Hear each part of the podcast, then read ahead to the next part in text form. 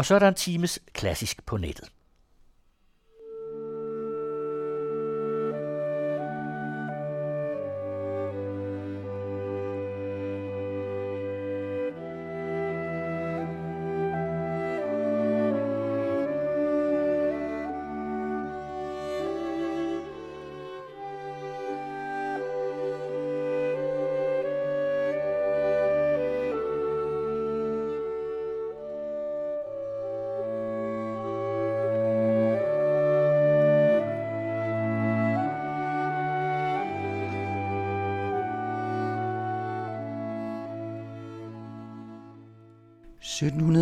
(1789) er et årstal, der er synonym med den franske revolution, og for Frankrig skete der et kulturelt musikalsk vendepunkt. Hvad der var tilbage af den gamle tradition fra Lully og Rameau, de gamle barokkomponister, blev nu endegyldigt fejet af banen og først genopdaget i 1900-tallet. De blev heldigvis reddet og gemt i støvede biblioteker, hvor forskere efterhånden fandt musikken frem, støvede den af og fik musikken opført og indspillet. André Gretry er en af komponisterne, født i 1741 i Liège i Belgien, så han var med på begge sider af revolutionen. Han kom tidligt afsted, først til Rom, derfra til Genève og så til Paris. Gretry blev den store komponist af komiske operaer, og det var der vel nok brug for i årene efter Bastiliens fald. Han var jo et gode venner med digteren Voltaire og komponerede musik til hans begravelse. Den korte arie, vi skal høre til en begyndelse, blev ikke bare opført i 1789, vi har tid og sted, 3. oktober 1789 i Versailles. Operaen handler om og hedder Richard Løvehjerte, og netop arien O Richard, O mon roi, O Richard, O min konge, blev opført den dag, hvor kongefamilien måtte forlade slottet, som så blev til en garnison.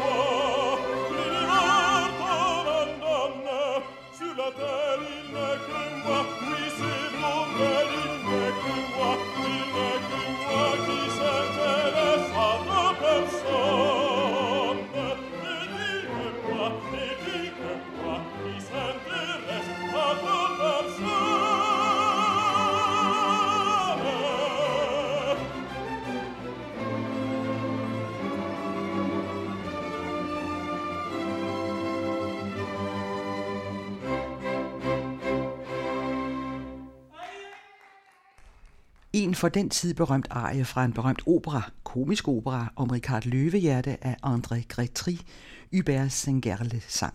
Og den blev opført i Versailles i 1789 efter Bastilliens fald. Kongefamilien forlod slottet den 3. oktober 1789, og indtil den dag havde Versailles været hovedstad i Frankrig. Den franske revolution foregik jo mildt sagt ikke kun den 14. juli på Bastillen i Paris, men varede cirka 10 år, indtil Napoleon kom på banen. Beethoven var 19 år i 1789 og boede i Wien, hvor man ikke mærkede meget til den franske revolution. Det kom først med Napoleon. Beethoven havde komponeret klaverstykker på den tid. Men det, der er lidt sjovt i denne sammenhæng, er, at André Gretry var så berømt dengang, at Beethoven komponerede klavervariationer over, ja, en anden arie fra operaen Richard Løvehjerte, Une fièvre brûlante, en brændende feber, og den skal vi høre her spillet af Ronald Brautigam på et forte piano, også sådan cirka fra den tid.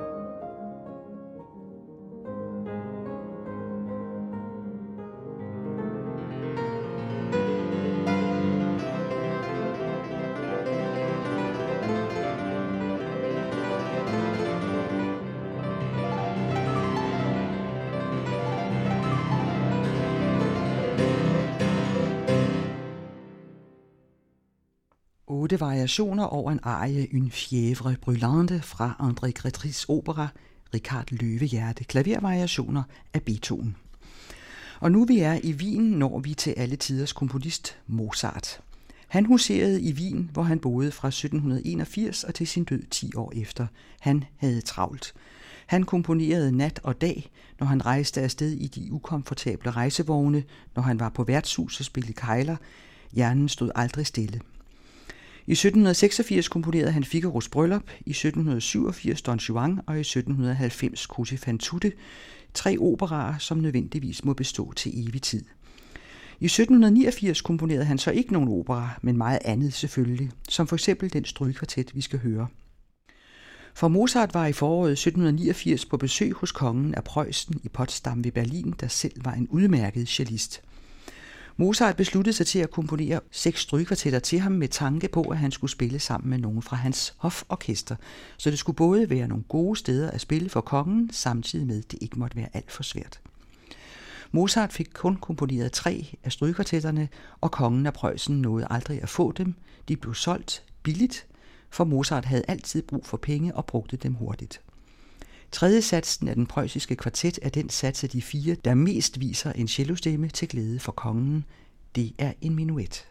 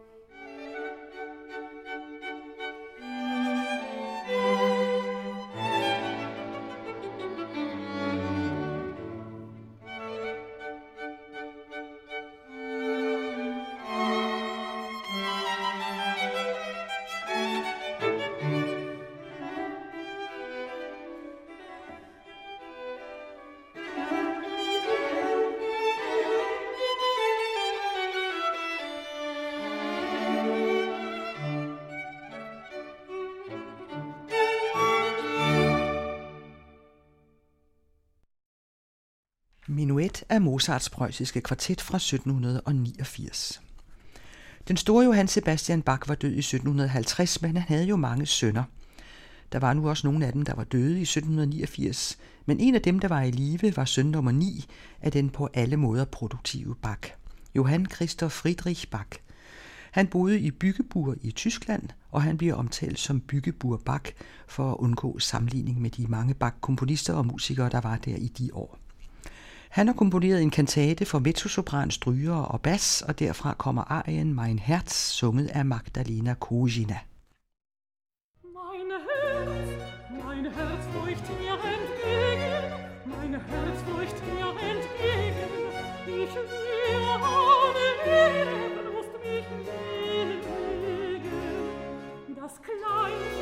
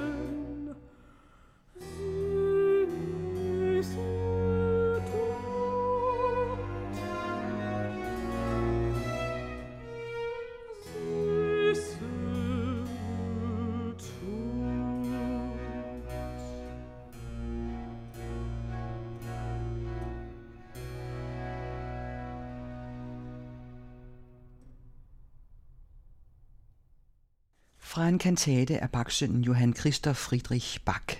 Han døde i 1795, men havde hørt om de nye tider langt fra Europa, for kantaten her hedder De Amerikanerin. Tilbage til Wien. Mozart havde også elever, og en af dem var Johann Nepomuk Hummel. Han fik sin debut i 1787, ni år gammel, ved en af Mozarts koncerter i Wien. Året efter rejste han på turné, en turné, der kom til at vare flere år, og hvor han også kom til København. Han har utallige kompositioner, der omfatter næsten alle genrer, og hans klaverkompositioner har vægt på det brillante og virtuose. Da han vendte tilbage til Wien i 1795, kom han til at studere komposition sammen med Beethoven. Men i 1789 var han altså i København, 11 år gammel, på koncertturné.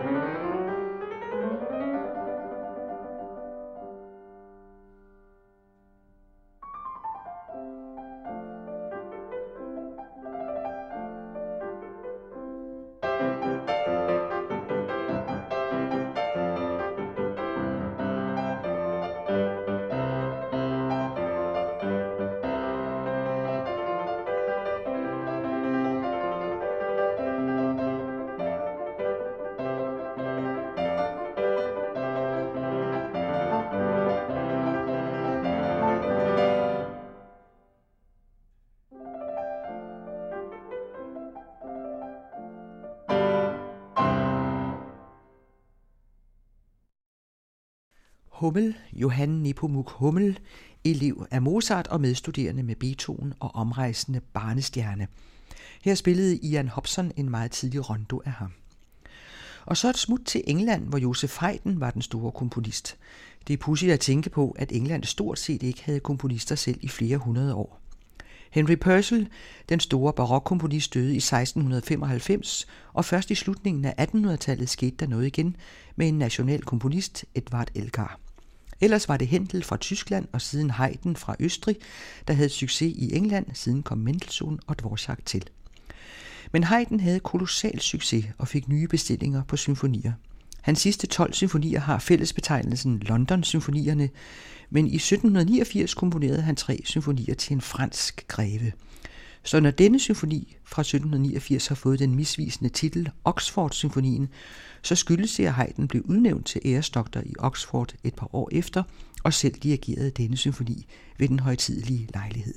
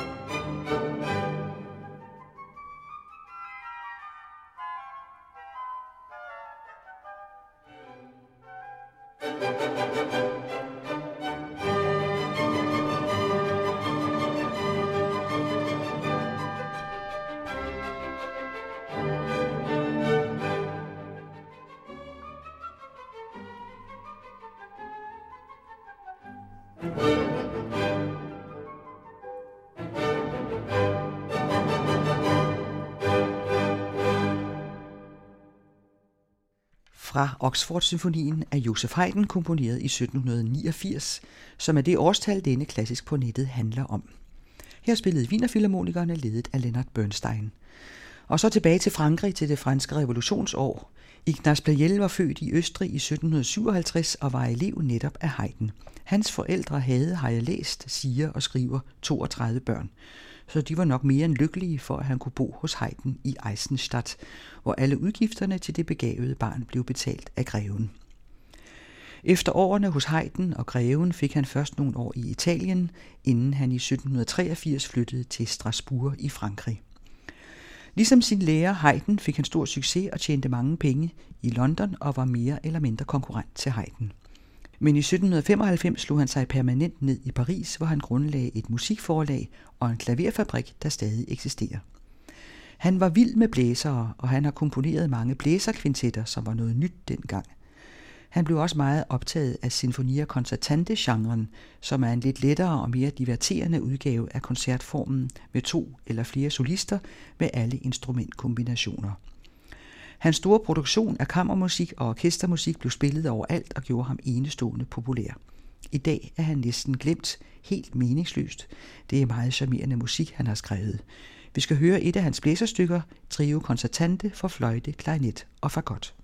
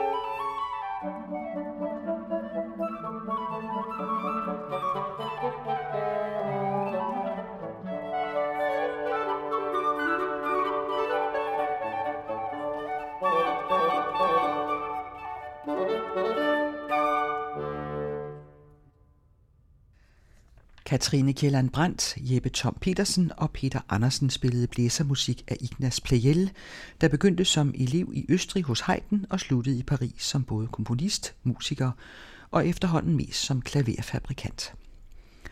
Og så skal vi til Rusland, for der i 1789, længe før de store romantiske komponister og endnu længere fra den store russiske revolution, var der hofmusik i det enorme russiske kejserrige. Sankt Petersborg var kejserhovedstaden, og i 1789 var Dmitri Bortnianski hofmusiker og komponerede musik til alle mulige lejligheder. Et af hans stykker har en usædvanlig instrumentsammensætning, for det er en kvintet for violin, brat, cello, harpe og klaver.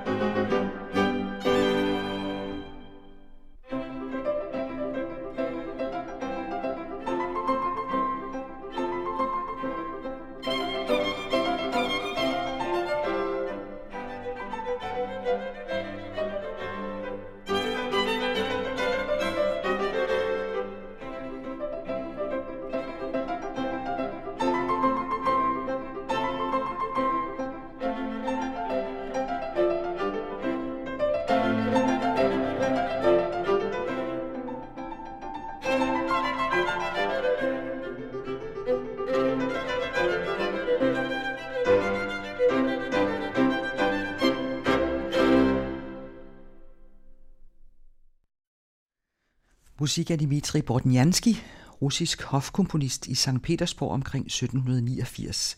En klaverkvintet med harpe, ren værslig musik, og selvom det varede mange, mange år før russerne lavede det samme oprør mod adelen, som franskmændene gjorde, blev gejstlige koncerter forbudt allerede i 1797, og tiden var præget af instrumentalmusik og opera og af en sekularisering af kirkemusikken.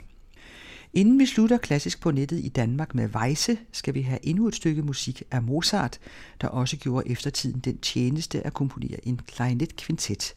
Igen er det svært at holde superlativerne tilbage, når det gælder ham, men tak for det, og så var det også i 1789.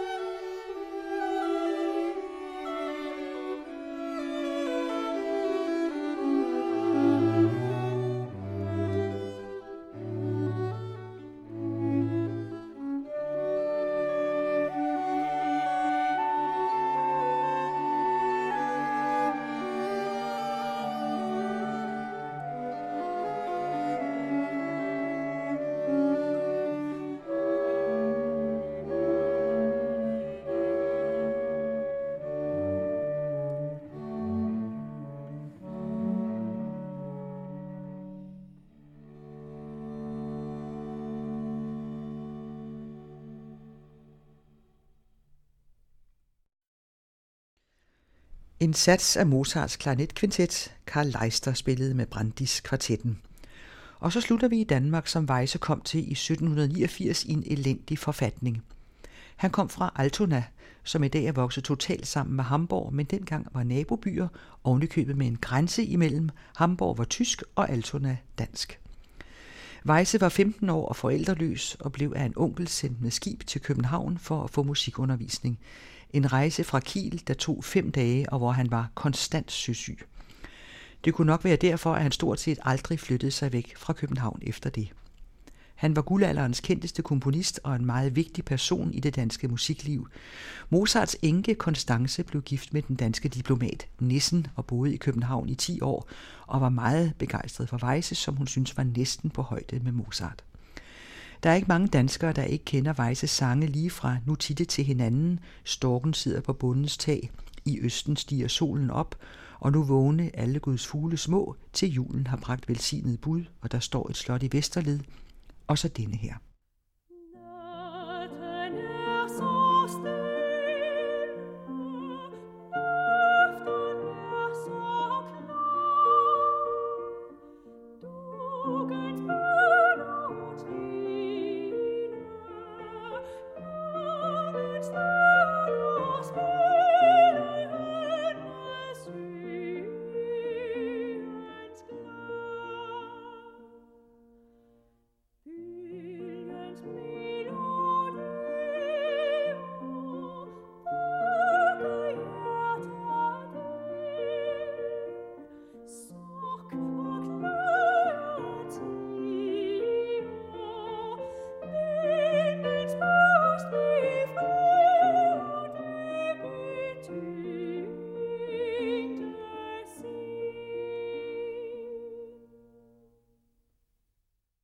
Else Torp sang Weisses Natten er så stille med Marie Rørbæk ved klaveret.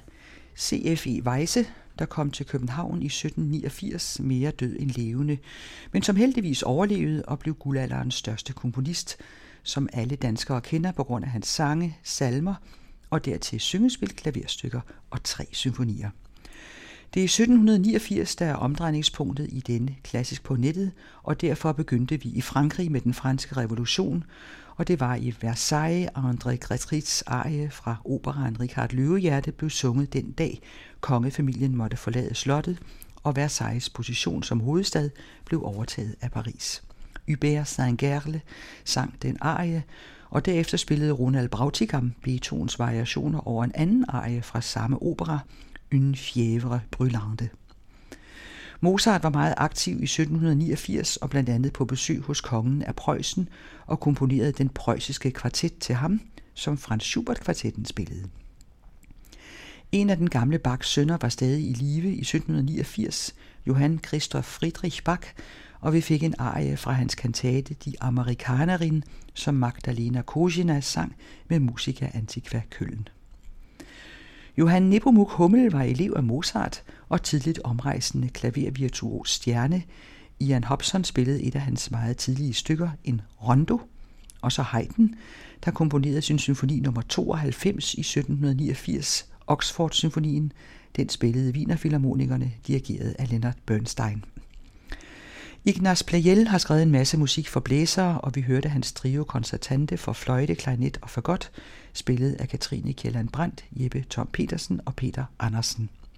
Mere kammermusik, denne gang fra Rusland af hofkomponisten Dmitri Bortnyansky, en klaverkvintet med harpe, som Da Kamere i Da Chiesa, et ensemble fra Moskva, spillede.